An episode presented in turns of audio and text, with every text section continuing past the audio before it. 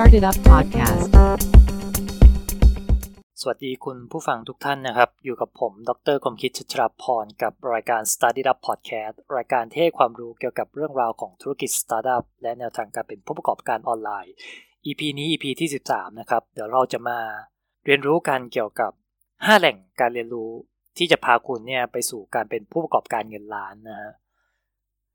EP นี้เป็น EP ที่ 13 นะครับ อัดขึ้นในวันที่ 19 กุมภาพันธ์ ปี 2019 ซึ่งตรงกับวันมาฆบูชาพอดีนะครับ ใน EP ที่แล้วนะผมได้นำเสนอเรื่องราวของ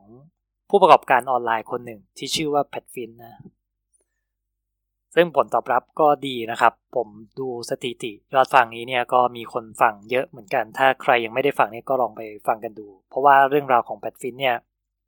ให้แรงบันดาลใจมาก ๆสำหรับคนที่อยากจะเริ่มต้นในการทำธุรกิจ บนอินเทอร์เน็ตนะครับ ส่วนใครที่ฟังแล้วนะ ก็อยากให้ลองแชร์ให้กับเพื่อนๆพ่อแม่พี่น้องหรือว่าคนในครอบครัวหรือว่าคนที่เรารู้จักให้ได้ฟังกันนะครับ เพราะว่าเรื่องราวของ Pat Flynn ที่คุณพอเขียนไว้เนี่ยคือ เขียนไว้ดีจริง ๆ แล้วก็เป็นเรื่องเรื่องหนึ่งเลยที่ผมคิดว่าสร้างแรงบันดาลใจให้กับใครหลาย ๆ คนได้แน่นอนครับนะใครที่ฟังเรื่องราวของแพทฟินนะผมก็คิดว่าหลายคนแหละ คือ มีความต้องการที่อยากจะเป็นผู้ประกอบการนะครับ แม้ว่าตัวเองเนี่ยจะทำงานประจำอยู่ก็ตามเนาะแต่ว่ายังไงก็ตามนะครับหนทางสู่การเป็นเจ้าของธุรกิจ หรือนายตัวเองเนี่ยมันก็มีหลากหลายรูปแบบวิธีนะคุณไม่จำเป็นต้องลาออก มาเป็นเจ้าของกิจการเต็มตัวก็ได้ ในช่วงที่ระหว่างทำงานประจำเนี่ยคุณสามารถหาไซฮัสเซิลหรือว่าแหล่งรายได้เสริมนะคุณก็กลายเป็นผู้ประกอบการในอีกด้านหนึ่งนะครับ ได้เช่นเดียวกัน แต่เดี๋ยว EP ที่ 13 นี้นะครับ เดี๋ยวเราจะมา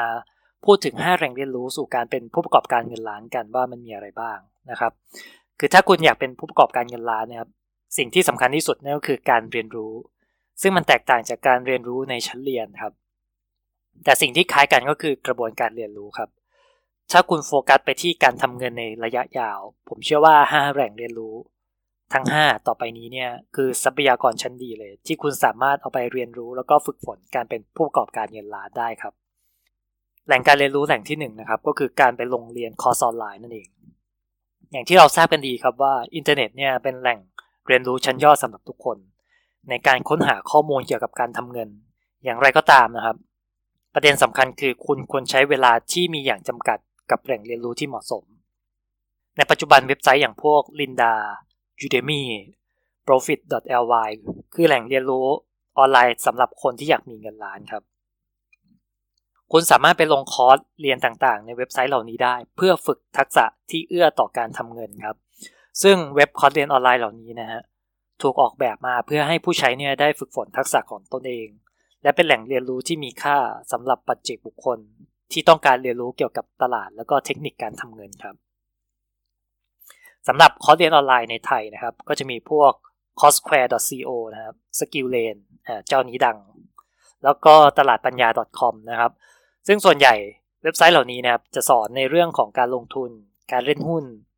การทำเงินการตลาดนะครับ การสร้างแบรนด์ การเขียนอีบุ๊กอ่าการตัดต่อวิดีโอ เขียนโปรแกรมทำกราฟิกต่างๆทำ SEO สอนภาษาหรือว่าเก็งข้อสอบนะครับ แต่ว่าที่ผมลองเข้าไปดูนะเสียดายที่ เว็บไซต์เหล่านี้เนี่ยยังมีพวกคอร์สเรียนประเภทเอ่อ creative skill น้อยอยู่ คอร์สประเภท creative skill เนี่ยคืออะไรบ้าง อย่างเช่นพวกงานศิลปะทำมือ การออกแบบตัวอักษรนะครับ งานแฮนด์เมด การสอนทำอาหาร การชงกาแฟหรือเครื่องดื่มนะ การสอนถ่ายรูปทำภาพยนตร์ ซึ่งส่วนตัวผมเนี่ยผมเคยไปลงเรียนคอร์ส hand lettering หรือว่าการวาดตัวอักษรด้วยมือนะครับ ตอนนั้นเนี่ยผมมีไอเดียอยากทำโปสการ์ดขาย ให้กับนักท่องเที่ยวที่จะเดินทางมาพักที่เกสต์เฮาส์ของผมที่จังหวัดสุรินทร์นะครับ ซึ่งผมไปเรียนมาจากเว็บไซต์ Skillshare ครับ ซึ่งไม่น่าเชื่อว่าพวกงานฝีมือเนี่ยเราสามารถที่จะไปลงเรียนคอร์สออนไลน์ แล้วก็สามารถทำงานออกมาได้จริงนะฮะ อันนี้ผมทึ่งมาก ๆ เลย ตอนที่ผมทำโปสการ์ดเสร็จนะครับเป็นรูปช้างแล้วก็มีลายพวกตัวอักษรวาดด้วยมือเนี่ยอยู่ในรูปตัวช้างนี่แหละ ผมลอง pitch ไอเดียกับฝรั่งที่จะมาพักนะครับ ว่าเขาอยากได้โปสการ์ดไหม เขาบอกว่าทำไม you ไม่เอาไปแปลงเป็น T-shirt ล่ะ ผมก็เลยบอกเออกูดไอเดียนะ ดังนั้นผมก็เลยลองเอาตัวต้นแบบโปสการ์ดอะไปลองแปะบนตัวเสื้อยืดดู แล้วปรากฏว่าเฮ้ยผมคิดว่ามันเวิร์กนะครับ พอเห็นว่ามันเวิร์กแล้วผมก็เลยอ่าสั่งรุ่นน้องที่ทำธุรกิจสกรีนเสื้อเนี่ยให้ทำเสื้อให้ผมหน่อยนะครับ จากตัวโปสการ์ดถ้าขายจริง ๆ มันจะตกได้แผ่นละประมาณ 30 บาทเท่านั้นเองนะครับ แต่ว่าพอเอามาเปลี่ยนเป็นตัวเสื้อยืดนี้เนี่ยก็เราสามารถทำเงินได้มากขึ้นนะตัวหนึ่งก็ประมาณ 199 หรือว่า 250 บาทนะฮะต้นทุนไม่กี่บาทเอง 80-90 บาทเองในการทำเสื้อยืดเนาะแล้วแล้วแต่จำนวนที่สั่งด้วยนะครับ ตรงนี้ก็เป็นหนึ่งไอเดียเนาะสำหรับพวกงาน Creative Skill โดยเฉพาะพวกงานศิลป์หรือว่างาน Handmade นะครับ จริงๆ มันมีแหล่งปล่อยของแบบ worldwide นั่นก็คือเว็บไซต์ etsy.com นะของไทยก็จะมีเว็บไซต์ที่ชื่อว่า blisby.com นะครับ ซึ่งผมก็เชียร์ให้คนไทยหลายคนเนี่ยลองเอางานฝีมือเนี่ยไปโพสต์ขายดูนะ เพราะว่าผมเคยไปส่องพวกร้านค้าของคนไทยที่เปิดบน s อเนี่ยก็มีอยู่หลายร้านเช่นเดียวกัน แล้วก็ของแฮนด์เมดที่ทำออกมาเนี่ยก็น่าสนใจอย่างเช่นพวกอ่าเคสมือถือ iPhone ที่เป็นรูปช้างนะครับ หรือถ้าคุณมี skill เช่น skill การทำอาหารนะครับ ลองทำคอร์สสอนทำอาหาร หรือว่าทำพวกขนมไทย แล้วก็ลองเอาไปโพสต์บน udemy.com ดู ซึ่งผมก็คิดว่ามันน่าสนใจมากๆ เช่นเดียวกัน โอเค แหล่งการเรียนรู้ที่ 2 นะครับ นั่นก็คือการอ่านหนังสือครับ การอ่านหนังสือเป็นวิธีที่ถูกที่สุด แล้วก็ให้ประสิทธิภาพในการเรียนรู้ที่ดีเกี่ยวกับแนวทาง และก็เครื่องมือที่ใช้ทำเงิน คุณสามารถซื้อหนังสือได้จากร้านหนังสือ แล้วก็ร้านค้าออนไลน์นะครับ รวมถึงอีบุ๊กซึ่งมีราคาถูกกว่าเล่มจริง การลงทุนซื้อหนังสือสำหรับบางคนนะครับ ช่วยให้พวกเขาสามารถได้รับความรู้มากกว่าการไปโรงเรียนในสถาบันอุดมศึกษา และแน่นอนว่าราคาก็ถูกมากกว่าด้วยเช่นกัน ดังนั้นอย่าได้ดูถูกพลังของหนังสือนะครับ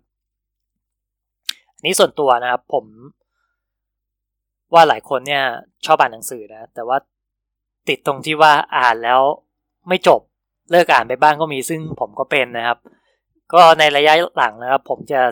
แบบซื้อหนังสือมาเป็นแบบทีละเล่มนะ แล้วก็โฟกัสรีบอ่านมันให้จบ ถึงแม้ว่ามันจะช้าหน่อยนะครับ เพราะว่าแต่ก่อนเนี่ยผมเคยซื้อหนังสือมาเป็นแบบห้าหกเล่มทีเดียวเลย แล้วก็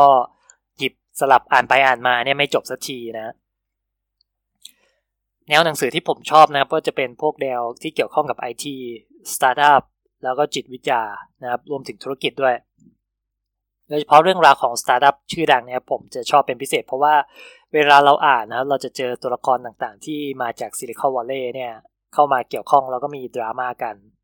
นะครับ ซึ่งทำให้ผมรู้สึกสนุกนะ เวลาที่ผมอ่านแล้วผมเจอตัวละครเหล่านี้เนาะก็เลยพวกในบทความที่เกี่ยวข้องกับ Startup Story นี่เนี่ยผมก็แบบเออได้ความรู้เพิ่มเติมเวลาที่เขียนเรื่องราวของธุรกิจสตาร์ทอัพว่ามันมีการเกี่ยวข้องกับคนนั้นคนนี้ยังไงบ้าง นะฮะยังไงก็เดี๋ยวลองไปติดตามกันในเว็บไซต์ Startup เนาะเรื่องของเรื่องราวของสตาร์ทอัพนะแต่อย่างไรก็ตามนะครับ เวลาที่เราอ่านหนังสือจบนี้เนี่ยเราอย่าลืมเก็บบทเรียน ไม่ว่าจะเป็นบทเรียนทั้งเรื่องที่เขาทำสำเร็จ แล้วก็เรื่องที่เขาล้มเหลวจากหนังสือที่คุณอ่าน เพื่อนนำมาปรับใช้หรือว่าเป็นไอเดียในการต่อยอดของธุรกิจคุณด้วยนะฮะ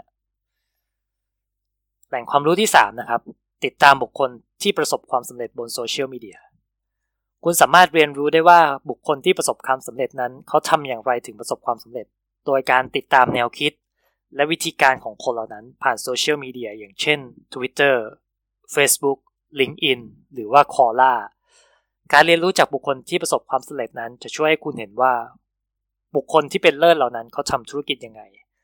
และคุณอาจจะตกใจถ้าได้เห็นเรื่องราวเหล่านั้นปรากฏอยู่บนโลก โซเชียลมีเดียซึ่งเจ้าของความสำเร็จเหล่านั้นเนี่ยโพสต์เอาไว้นะฮะสำหรับคนไทยนะครับ Facebook Twitter และ YouTube คือโซเชียลมีเดียที่ได้รับความนิยมอย่างมาก โดยคุณสามารถไปติดตามพวกแฟนเพจ Account หรือว่า Channel ของนักธุรกิจ หรือผู้ประกอบการที่คุณชื่นชอบได้ เพื่อติดตามข่าวสารไอเดีย รวมถึงแนวคิดในการทำธุรกิจของคนเหล่านั้นครับ และถ้าหากคุณประสบความสำเร็จบ้างนะครับ อย่าลืมแชร์องค์ความรู้แล้วก็ประสบการณ์ที่คุณมีเนี่ยให้กับคนรุ่นหลังได้ศึกษาต่อไปด้วยครับ แหล่งเรียนรู้ที่ 4 นะครับ เป็นผู้เชี่ยวชาญในเรื่องใดเรื่องหนึ่ง ถ้าคุณอยากรวยฮะคุณต้องเป็นผู้เชี่ยวชาญในเรื่องใดเรื่องหนึ่ง ยิ่งเรื่องนั้นเป็นนิชยิ่งดี เพราะคุณมีคู่แข่งน้อยในการทำธุรกิจครับ อย่าไปโฟกัส ที่การทำเงินรูปแบบเดิมๆ เช่น ต้องเรียนจบเพื่อเป็นหมอ หรือเป็นทนายเพื่อให้ได้เงินมากๆ ความคิดเหล่านี้อาจจะฟังดูล้าสมัยในปัจจุบันนะครับ ที่เรามีช่องทางในการทำเงินจากความก้าวหน้าทางด้านเทคโนโลยีแล้วก็อินเทอร์เน็ตนะดูได้จากพวกประสบการณ์ solopreneur แล้วก็ธุรกิจสตาร์ทอัพที่เกิดขึ้นทั่วโลกนะครับ ดังนั้น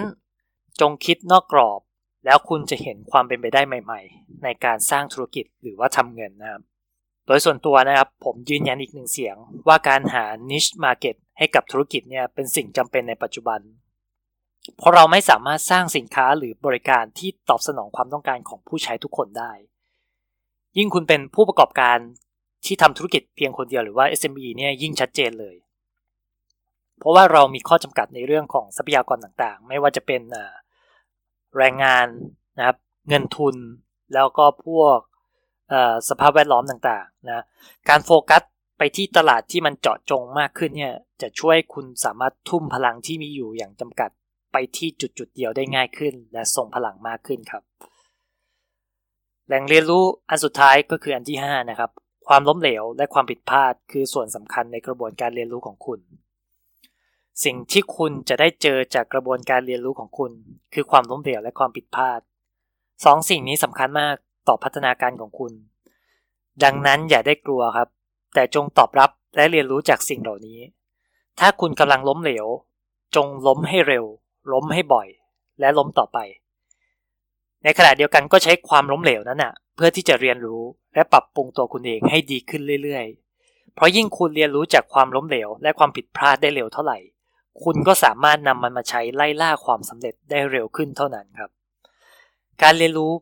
เพื่อไปสู่การเป็นผู้ประกอบการเงินล้านนั้น ไม่ใช่เพียงแค่การลงคอร์สเรียน